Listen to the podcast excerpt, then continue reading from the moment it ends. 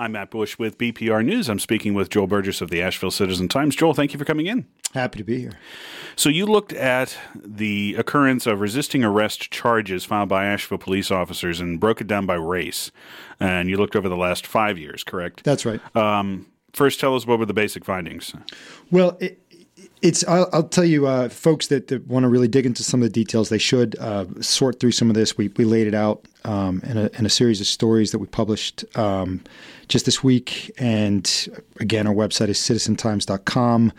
And what we did was we started with a public records request with the Asheville Police Department and asked for the last five years of any arrest that involved the charge of resisting an officer. It's also known as uh, resist, delay, obstruct, sometimes simply RDO. You'll hear uh, police talk about it in that way.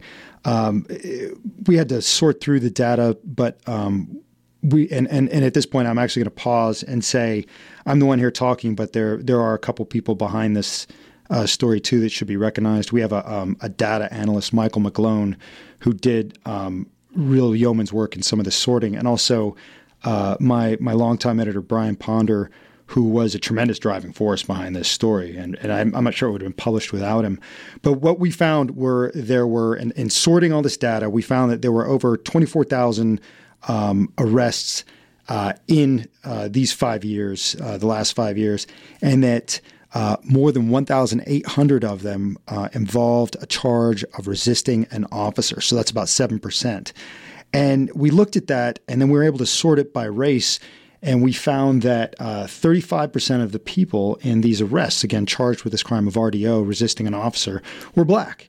And the reason it jumped out at us is the population of Asheville is 12% black. So, uh, again, though, uh, it's probably not a surprise to anybody that there's a disparity in terms of race when, when it comes to charging people with crime. So we looked at that too. And, and of all arrests, again, there were there were more than uh, 24,000, 28% uh, were of African Americans. So there is a disparity there. Again, a 12% black population. But the RDO, I'll say this again, the, the people charged with resisting, 35% of them were black. So this really stood out. It was a, it was a large disparity.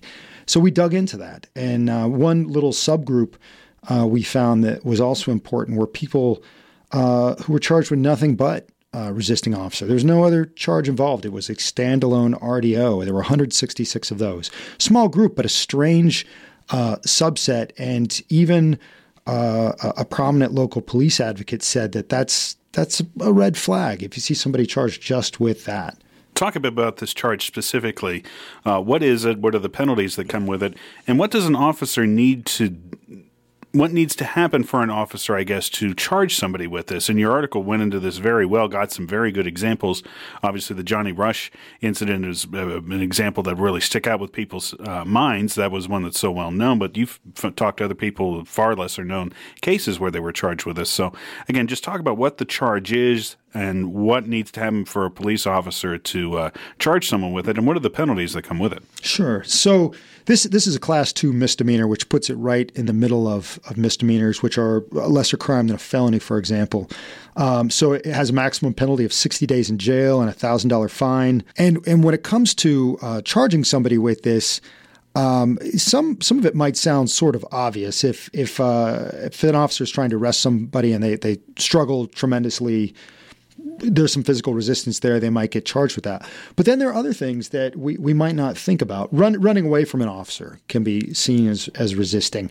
So can um, apparently uh, giving an officer false information. Maybe you give him a wrong name or a wrong address uh, uh, to the officer, or um, sometimes even just in some cases, police have charged people we found because they declined to talk to them.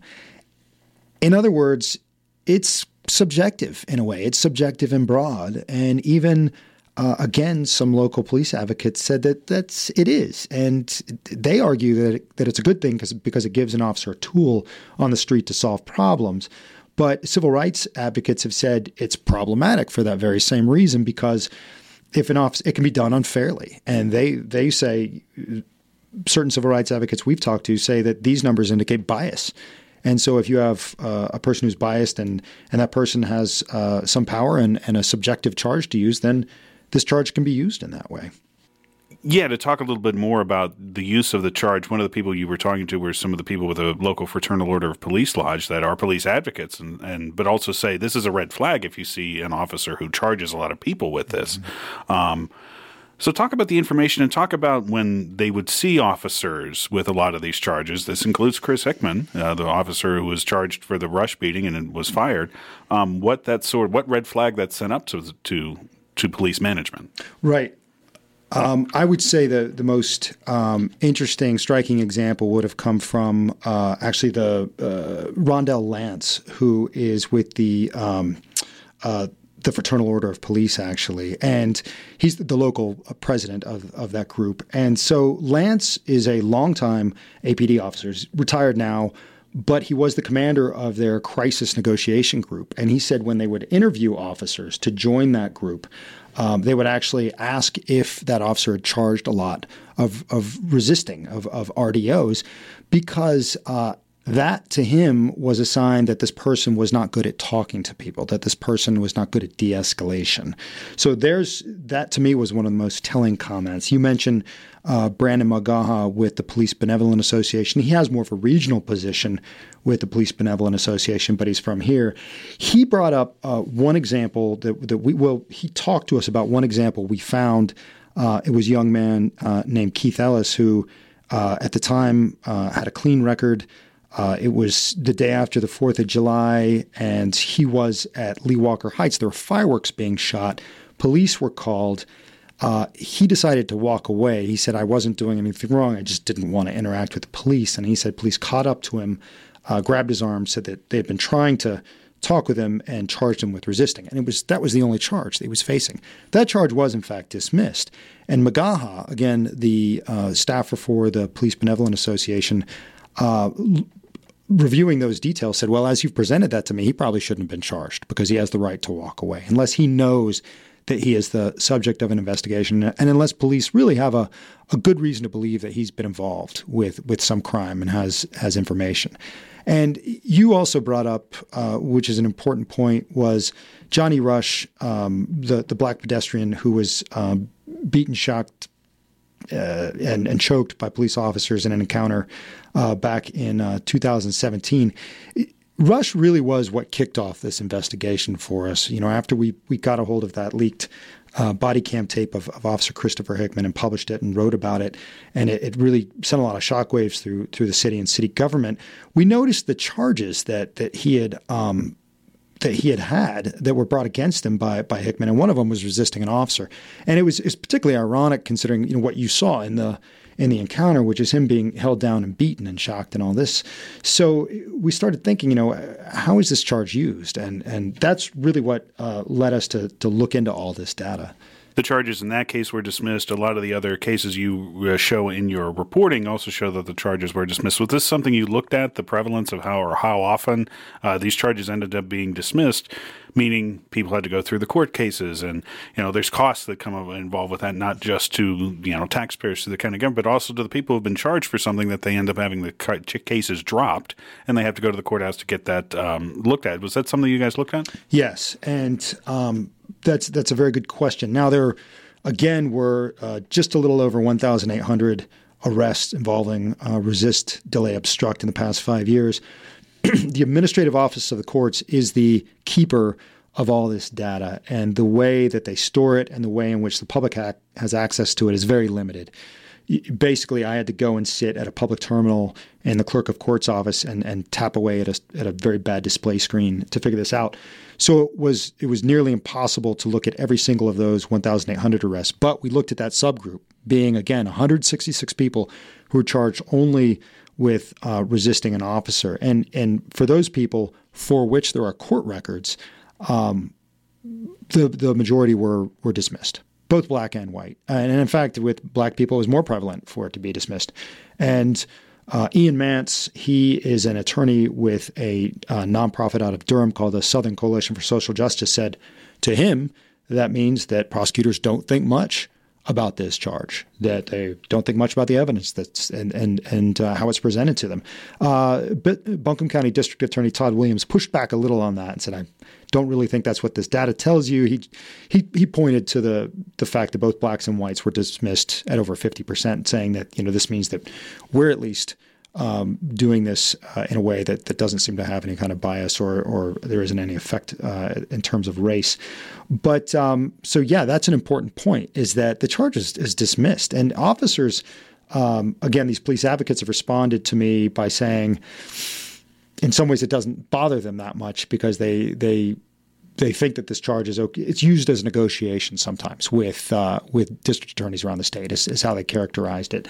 Um, also, an important thing to note is just because the charge is dismissed doesn't mean that people don't carry uh, something over from these types of arrests. Uh, in one case, uh, there was a guy uh, named William Ray Jr., and he said that because of a resist charge that he got, uh, and I, I, think I should probably go into the, the quick history of it uh, late at night, early in the morning, uh, somebody shot into his house, and he was there with his children. And um, Ray actually had a warrant out in relation to uh, child support, and an officer, a detective, I believe, came to his house to to take a report, and he lied about his name. His fear was uh, that if he told his real name, he would be arrested on this open warrant, and his children would be left alone on this night when the person who shot into his home was was still at large. So. For that, he was charged with resisting. Um, Ray now, even though it was dismissed, Ray now carries that uh, that record. And for example, I found him through a public records request, and he believes that employers too find him because, in fact, they bring it up in job interviews, and he thinks that it has hurt his economic prospects. That for that reason, he's been limited in the jobs he's able to get. He's a paint and body specialist, but he thinks he could have gone into something a little more otherwise. So and also, uh, police have said that uh, that in fact they do have a data system, and I don't think this really surprises anyone that um, will tell them when they encounter somebody about this person's past uh, with law enforcement, even if charges are dismissed, an RDO will pop up, and police advocates say that is important uh, for officer safety. That way, they know something about this person. That way, they can have a heightened sense of awareness. Mm-hmm looking forward from this now, a lot of the people that are actually featured that were in the police department in your stories, officers and people tied to the rush beating, including Chris Hickman, the supervising officer Lisa Tatum, and the police chief at the time, Tammy Hooper, a lot of these people are no longer with the police force. Um, so going forward, as the this police department hires a new chief, tries to rebuild its uh, image and trust in the community from what has been a very turbulent few years in Asheville with the police department this shows i think what a lot of people who have been critical of the police department shows them something that they already they felt they already knew. Now it's uh, publicly known and there's facts to back it up. So moving forward from this what sorts of stuff as the city goes through with the police department how is this how might this affect the future of the police department seeing this seeing that a lot of these charges were brought up they've been dropped and the racial disparity in the charges and the charging of these of people with this charge what effect might this have going forward? That that is a good question, and this story, having just been published online this week, has not gotten much reaction yet from city officials, and we're waiting to hear. Now, the city is in flux right now. You know, as you said, uh, they lost a police chief who resigned. Um, months after, but many would argue in the wake of, of what happened with Johnny Rush and some other uh, issues. And now there's a new city manager because the city manager was fired shortly after the Rush beating. So the as you said, the question is what will happen. So this is the next thing that we'll pose to officials. We'll pose this to the uh, the new city manager, Debra Campbell, uh, with whom I plan on sitting down very soon and and asking these sorts of things. Campbell comes from Charlotte. Charlotte had um, its own issues. In fact, a large scale riot that followed a police shooting. So ask, and it, it's it's worth noting too that Campbell is black, and she is the first uh, black city manager for Asheville. So you know, does does she bring a, a special sensitivity to to this because of her background and because of you know in terms of her own personal life and also in terms of her professional life, what happened with Charlotte and what she saw there. We'll be asking that question. You talk about the officers involved, and I, I, I do have to say that we didn't look, we don't have statistics to talk about how frequent it was that officers involved with these charges left the department, were fired, resigned, and that sort of thing. It's hard for me to make a broad comment about that. It's true. Many of them did leave that were cited in these examples that we found. One pattern that was interesting or non pattern um, is in terms of who made the charges. I did go back through with that subset and I looked at every officer involved, and it's a lot more than just the ones listed on the arrest report. Sometimes that will be actually be different than a complainant listed in in court documents.